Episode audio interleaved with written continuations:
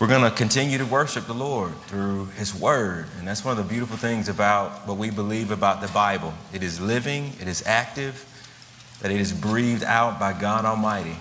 And therefore, as we listen to it being read, it is as if God Himself is talking to us. And so we're going to read. Um, but before I read Nehemiah chapter 5, I want to sort of I know that we have some visitors here, so we're working our way through Nehemiah. We'll finish it up by the end of the summer for Nehemiah chapter 5. If you were with us a few weeks ago, we talked about uh, the work, that this grand work of God's people rebuilding this wall around the city of Jerusalem. And the wrong way to look at that text is to maybe think that maybe we should be building walls. That is not how you exegete this text that they were doing something unique in their day to preserve the lineage of Christ. That when you later on, when we get in the book of Nehemiah, we're going to see that one of the priests is the same guy who was in the lineage of Jesus in Matthew. And so they're fighting aggressively to preserve the coming of Christ. Once Jesus gets here, he says, put weapons down. He's crucified where? Outside of the wall, outside of the city.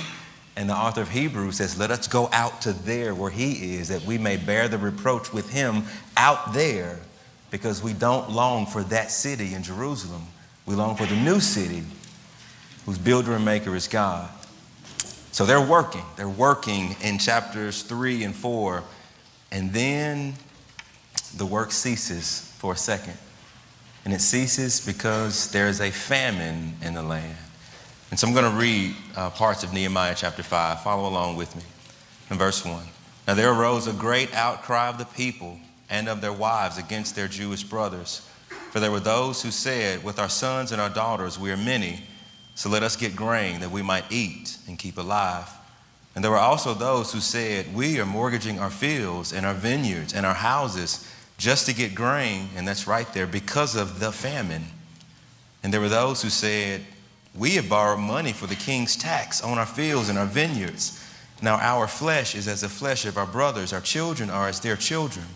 Yet we are forcing our sons and our daughters to be slaves, and some of our daughters have already been enslaved, but it is not in our power to help, for other men have our fields and our vineyards.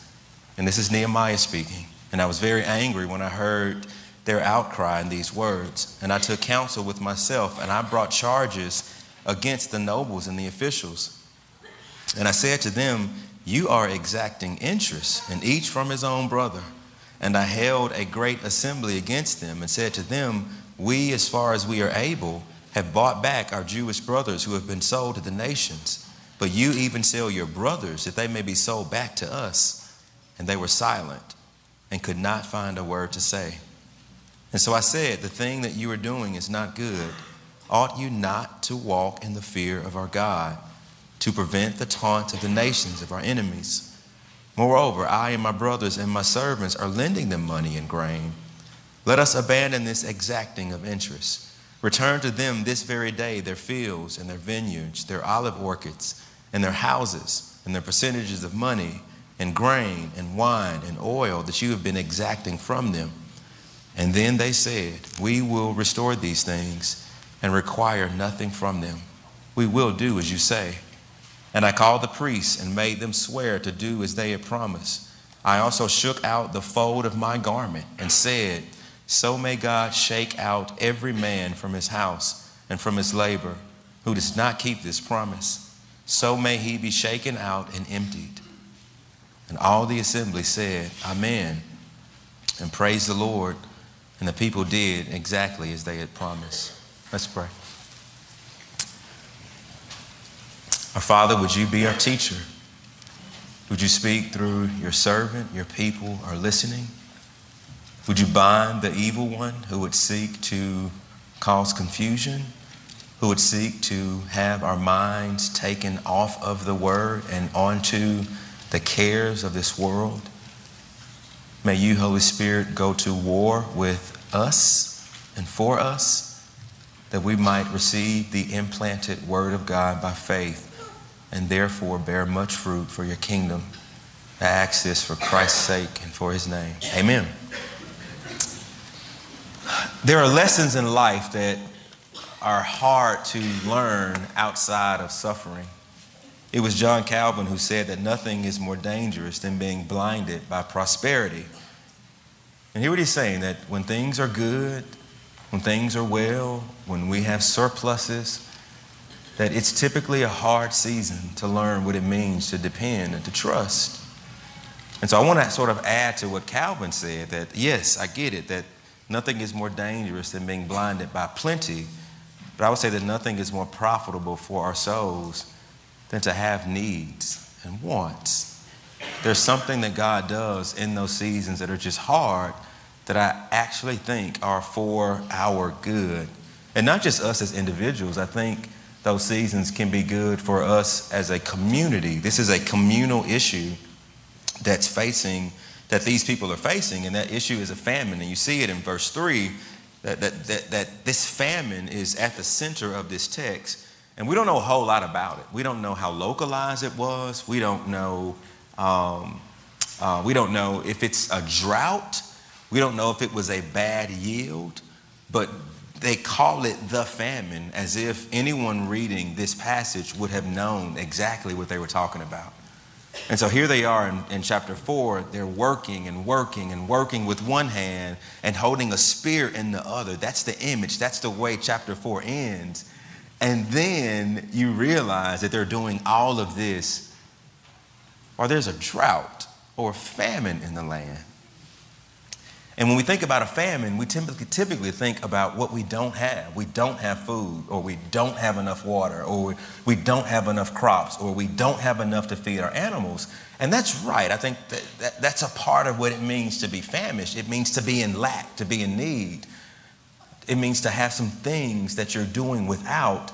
But here's the case that I want to make to you this morning is that what if we can look at famines differently?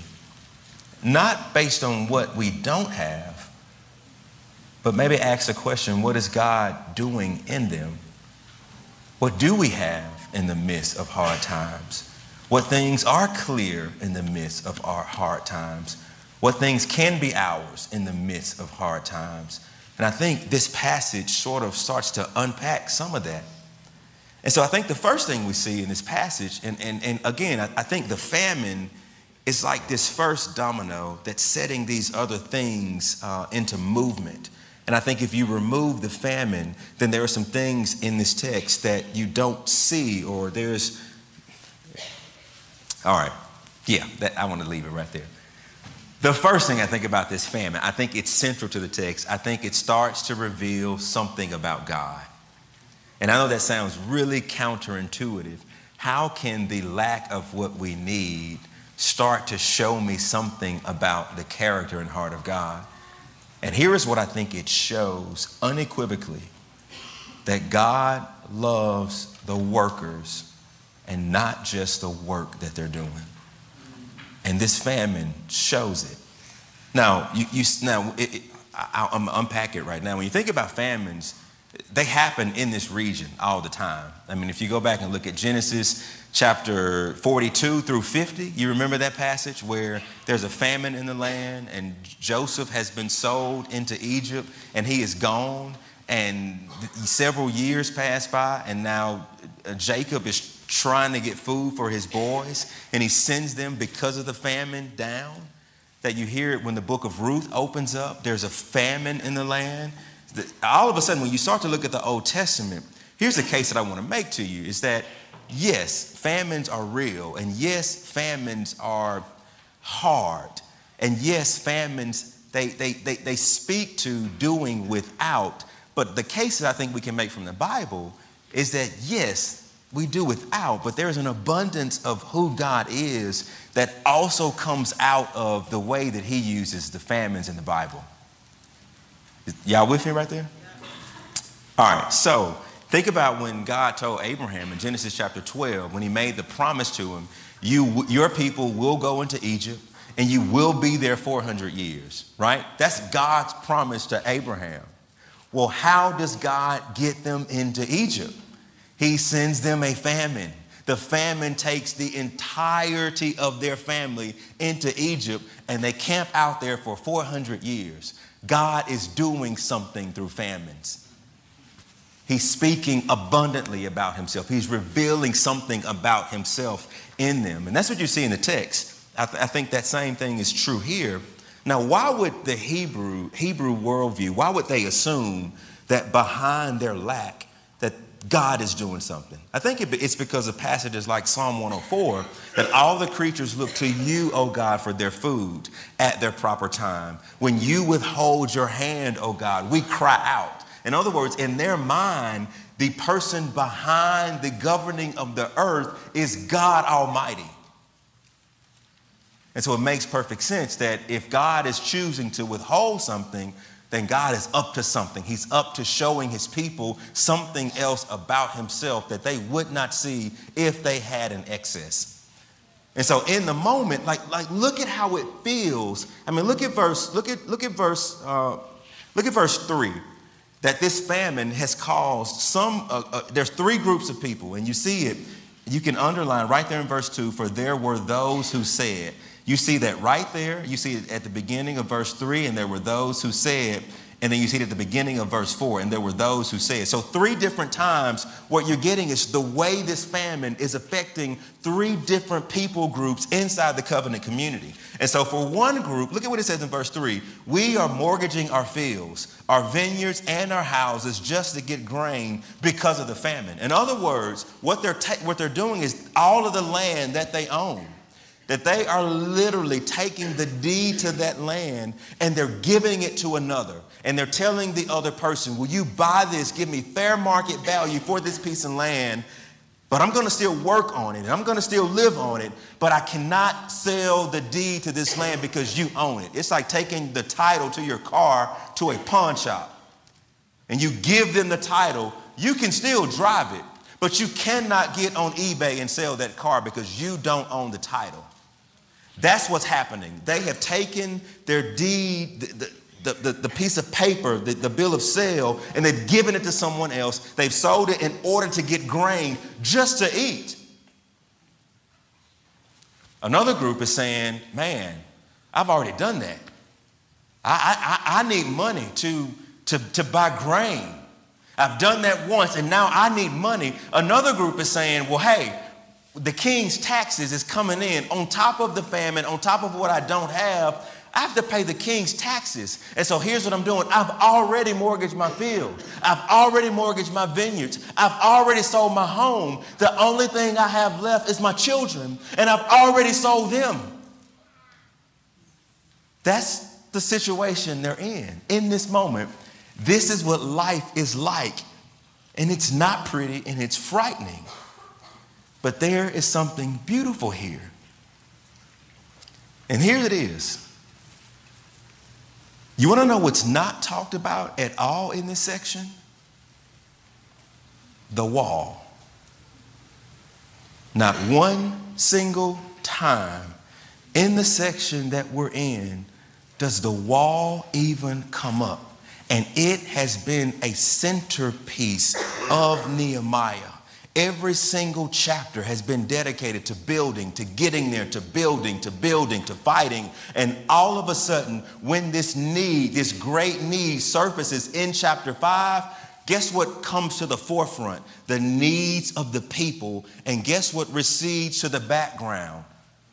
The wall. It's not even talked about.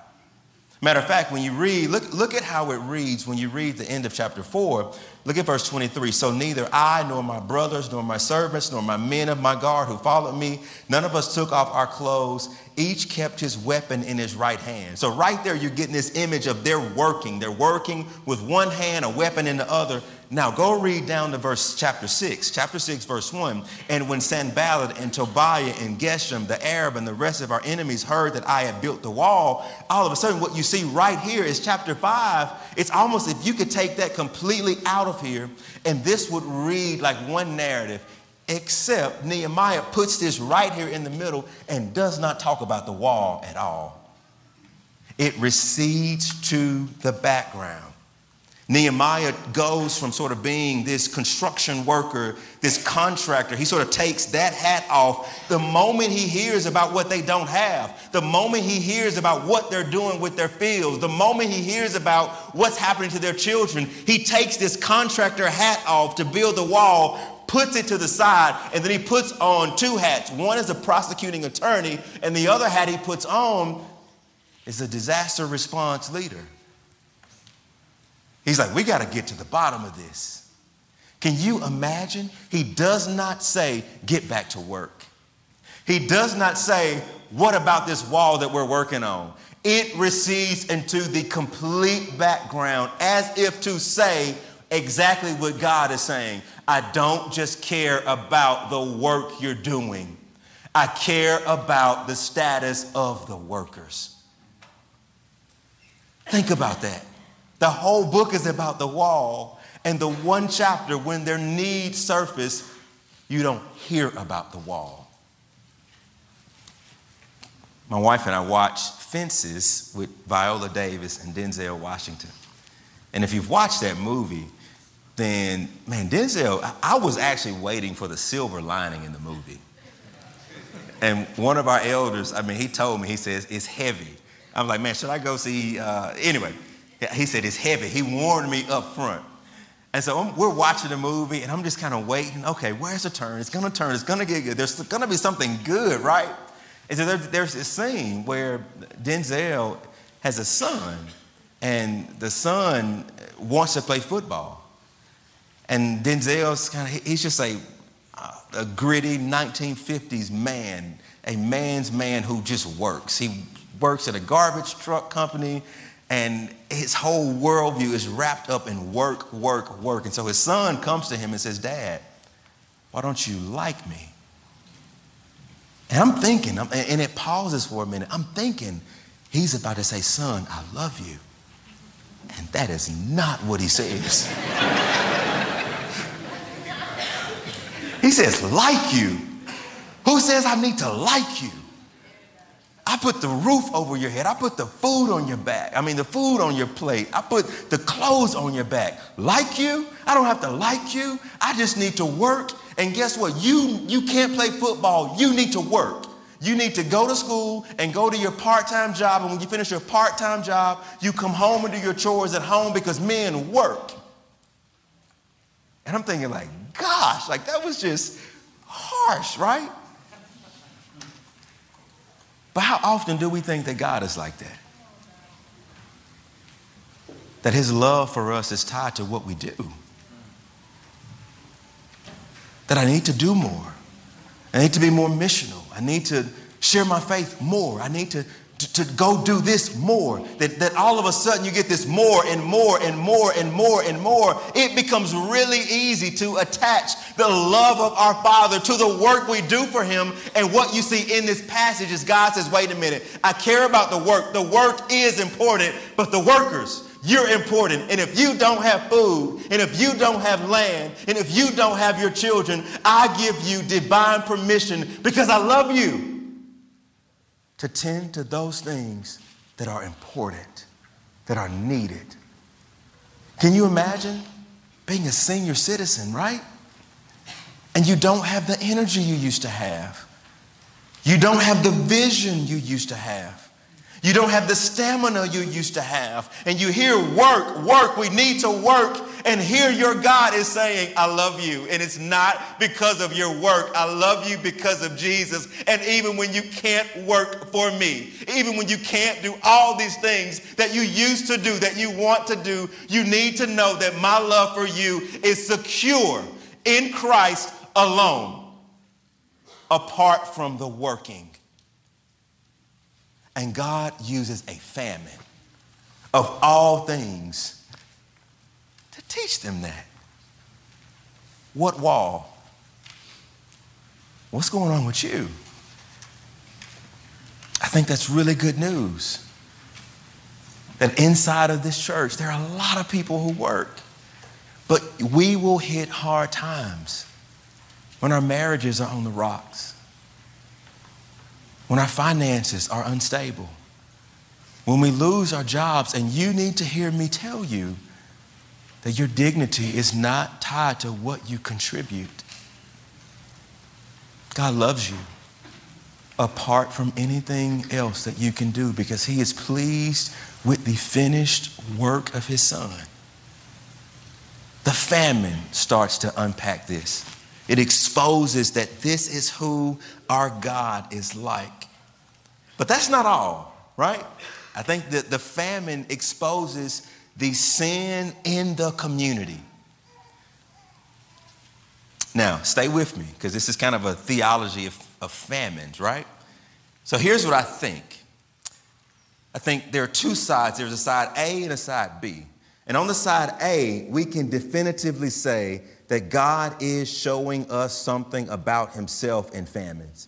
And you see it in Genesis when he sends uh, the famine and he makes Jacob and all of his people go down to Israel, I mean to Egypt to get food, he's keeping his promise to Abraham that I will call you out. You will go there, you will go and die, but your lineage will go into Egypt. They will stay there for year, 400 years, but I will call them out. So when God sends this famine, guess what he's advancing? He's advancing his own agenda. He is showing them, I can send you into Egypt and I will bring you out of Egypt. I will not turn my back on you. God set them, sent them in there to show them his miraculous power, to show him his mighty arm and his outstretched hand. He did that to glorify himself. But there's another side to that, right? He's exposing the sins of Jacob's sons through the famine. You remember what they did? They hated Joseph. And so they sold him. And they went back to their dad. Hey, this is what happened. This is what happened. And so for years, they're thinking, he's dead, he's dead, he's dead. And God says, nope, you're going to find out he's not dead. And I'm going to send a famine, and it's going to sift your lying out. All of a sudden, when you go to get this food from Egypt, guess who you're going to run into? The same person you betrayed several years ago. In other words, it's not an either or. God is doing them both. He's advancing his agenda and he's using it to show there is sin in this family. That's what's happening in our text. God is screaming, I love my people apart from the work they do, but there's some sin in the camp. Now, when we read Nehemiah 3 and 4, we tend to think that they were unified. They were on the same page, man and woman, and priest and layperson, and this perfumer and this metallurgist. Like they were all dividing this big old wall up and doing the work together. It reads as if they were unified, on task, on mission together. And then the famine comes and it says, oh, wait a minute. It's not what it appears from the outside. See, it's one thing to have to sell your children. It's one thing to have to mortgage your fields. It's one thing to pay ex- extraordinary interest. It's a whole nother thing when you're paying this to your own people. That's the sin in the camp. So look, look at it. Look at verse 1. The great outcry of the people and their wives against who? Who was their cry against? Y'all can talk back. Who was it against? The Jewish brothers, right? Look at verse 5. Now our flesh is as the flesh of our brothers. Our children are as their children. This one flesh language, it's, it's intimate. And what they're saying is, this is my child. And now my child has become their child. I mean, they're saying that, that my own brothers of the flesh have taken my children. Look at verse 7. I took counsel and I brought charges against the nobles and the officials. You are exacting interest, each from his brother.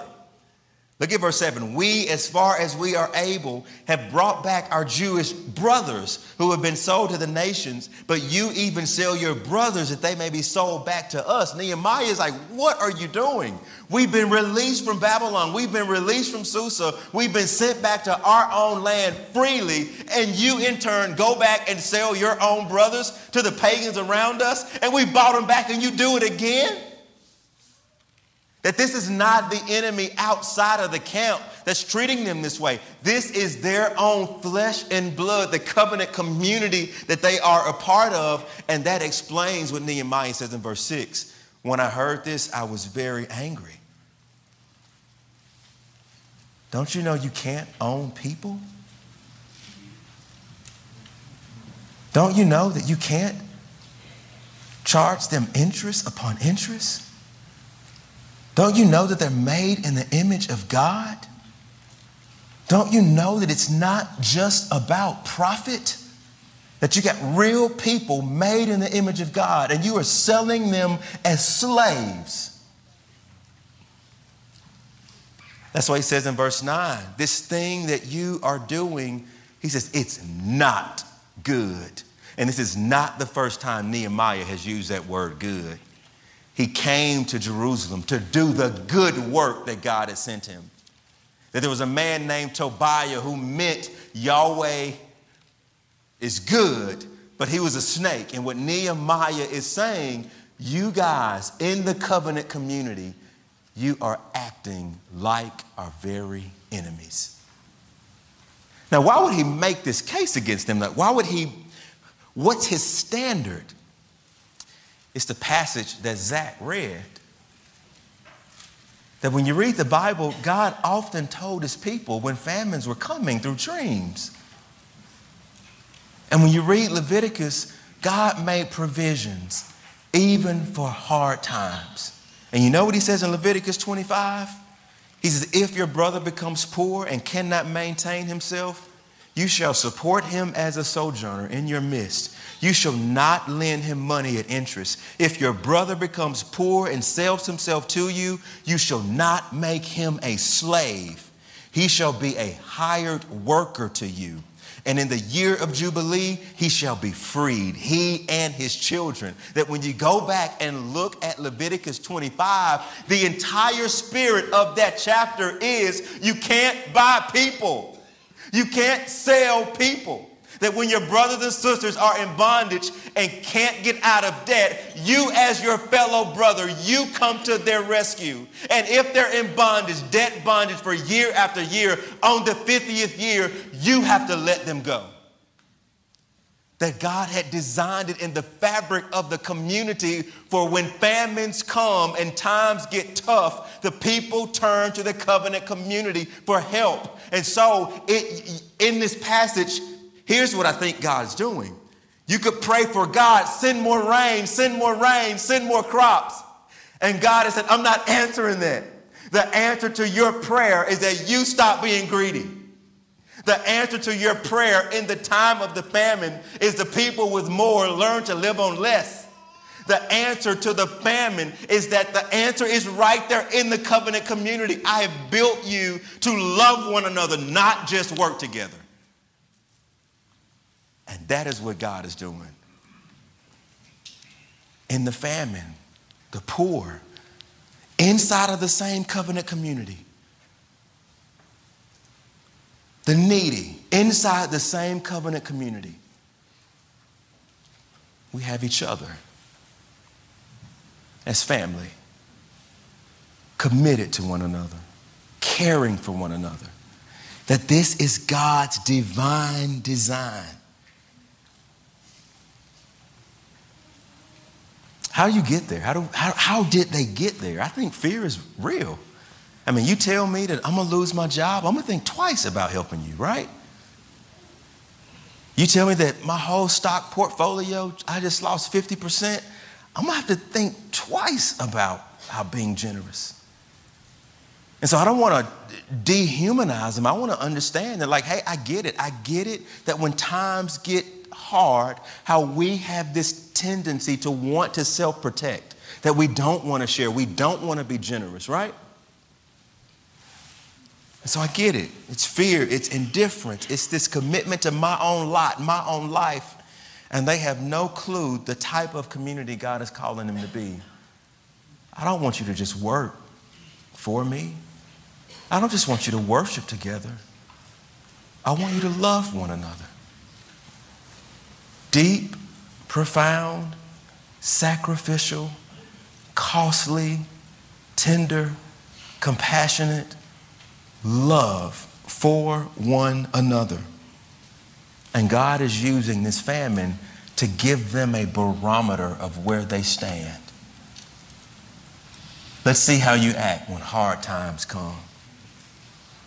Will you rally or will you retreat? Let's see what happens when hard times come. Will you be present? Will you be generous? Will you be kind? God is saying that, that yes, there's an enemy out there we're fighting against, but there's another enemy right here inside the church, inside the covenant community, that can destroy it. It's a lack of love. There's a man named Tom, and he does autopsies, which means that he determines the causes of death. His most recent, his most recent 14 autopsies showed that the victims all had a similar cause of death. And here's the irony there were 14 deaths, different cities, different ages, same causes. And this guy named Thom does not autopsy people, he does autopsies on churches. And to his surprise, one of the causes of death of the church is mass selfishness. That every single church he autopsied suffered from some degree of members who moved their focus from others to themselves. And he goes on to say when a church moves in that direction, it is headed for decline, it is headed for death. A church cannot survive long term where members are focused on themselves, self serving, self giving, self entitled. And that's from Thom Rainer's book, Autopsy of a Deceased Church. And so I think it just comes to us by way of a warning. Just what can harm this body? It isn't just a scandal of the pastors, right? What can harm this body? It isn't just someone who maybe teaches something that's not true. What can harm this body? It isn't just if we stop thinking about the world and our community. What can harm this body is if we don't love each other. That our lack of love can hurt those in need. Our lack of concern can hurt those in need, especially when we proclaim to be a welcoming community. And so I think as a church, I think we, by and large, we do a pretty good job at this. But I think the Word of God, we can't read it from the postures that, hey, I get everything right. I think we have to read it and have it sort of work on us and expose us. If there's a need in the church, do you pray for that person? If someone is sick, do you send a meal? If there's a need that comes out through the email group, do you take the time and read it and think about the person? Is there another person's burdens that you're bearing inside of this church other than your own? I think those are really fair questions to put upon us all when we read a passage like this. We might not charge someone interest and make profit, we might not take their children, but we can close our eyes to those in need. the famine, hardship, it's exposing what's happening in the covenant community. And here's the last point. And this seems so counterintuitive that the famine actually provides an opportunity for them to strengthen and deepen their community. You see, when I, when I read this, I'm thinking there is no way they recover. How can, how can they recover when you own my daughter? How can I recover when you take my land? How can I recover when you got 10 fields and I have nothing? How can I ever look at you the same? And here's a beautiful point about the gospel is the covenant community can recover. And that's exactly what you see happening. This famine is setting the table to restore and to actually strengthen community. This doesn't work anywhere else. Anywhere else in the world, you cross me, you cross my kids, you cross my money, we're done, right? Except for in the church. You can hurt me. You can hurt my money, you can hurt my children. And we can still have fellowship. And that's exactly what happens. Look at what happens. What do you do when there is sin in the camp? Sin has to be repented of, right? It's not just acknowledged, it has to be repented of. And that's what you see happening in this community. What is building this community? It's repentance and faith. It's repentance and forgiveness. Now, look at it. Look at what Nehemiah says in verse 8. And they were silent after being confronted. They could not say a word, they were speechless. And then look at verse 10. Let us abandon exacting interests. Let us return to them this very day their fields and vineyards and orchards and houses and money and grain and wine and oil. Look at verse 12. We will restore these things and require nothing else from them. Look at what Nehemiah does. He calls the priest and does this covenant acting ceremony where he shakes his garment and says that any man who does not keep his covenant, his, this promise, will be shaken out of the community of God's people. You see what's happening? That those who had treated them with disdain, those who had sinned against them, are the ones now repenting and restoring. They're acknowledging what they did was wrong and they're making things right. What about the poor who have been sinned against? That it, it's their posture. I have to look you in the eyes and I have to forgive you. You've hurt me, you've betrayed me, but I have to forgive you. That both camps are having to do something very unnatural. I say this because I'm sure that if you stay in this church long enough, we will sin against each other. That you will be in the hospital and no one will visit. That you will be sick and you might not get a meal. That there are, I, I'm positive that in this room right now, there are people who fall through the cracks. And one of the best ways that we as a body can love you is by owning our sin. I didn't come and see you. I didn't pray for you like I should have. I didn't give and the other persons who've been sinned against. It's upon us to say, I forgive you. I forgive you. Now, where in the world does this type of power, where does it come from? Where does this come from? Where does the power to restore? Where does the power to not worship money and to not be afraid of tomorrow? Where does this power to give when we see a person? Where does that come from? It comes from the gospel. It comes from what John says in 1 John 3:17. I want to read it really clearly. If anyone has the world's goods and sees his brother in need, yet closes his heart against him, how can God's love abide in him? Little children, let us not love in word or talk, but in deed and truth. He does not say, love the world. He says, if anyone sees his brother or sister in need, your brother, and you have the goods of the world and you close your heart and choose not to, he said, Let us not love like that. Now, here's the thing what's the verse before that? By this we know what love is, that he laid down his life for us, and we ought to lay down our lives for the brothers. You hear what John is saying. We cannot do this. We cannot hold loosely to the things of the world, whether it be our time, our talent, our treasures, or our money. We can't hold loosely to that unless we realize that Jesus has held loosely to his own life. That it was him who laid down his life. It was him who was rich, who for our sake became poor, that we might become rich.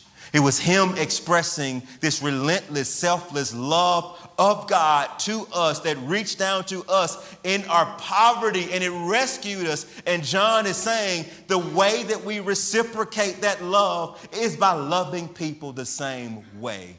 The power to love one another is only found in the cross of Christ. This is not try harder.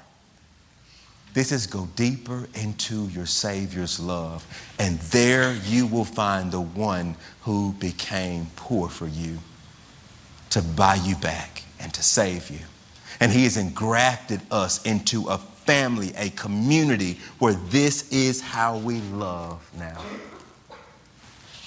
Where's the power to forgive when we've been wrong? That too is in the cross of Christ. He has forgiven all of our sins. He has forgiven all of our debts. And so if a brother or sister sins against us, forgive as you've been forgiven. That's my prayer. Is that suffering and hardship in this community would actually be used to show us God's love, to reveal where we are on that map of our depth of love for one another, but to also set the table where if I've wronged you, I can come to you as a sister or a brother and repent. And you can extend grace and forgiveness. And our relationship can be deepened and strengthened because now we're going the way of the cross we're not just working together and worshiping together. We're loving, real, grimy, gritty, hard, painful, sacrificial love. Grace can grow in the winter.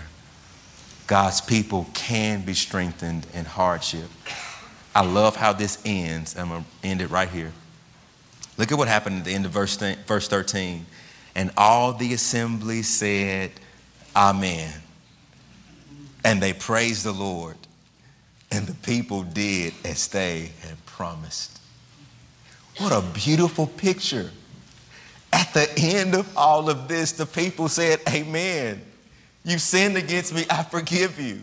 I've extorted you, I give it back. And we all say amen together and we move forward, not just workers, but fellow lovers of each other. That's my hope and prayer for our church, that we would love this way even in hard times. Let's pray.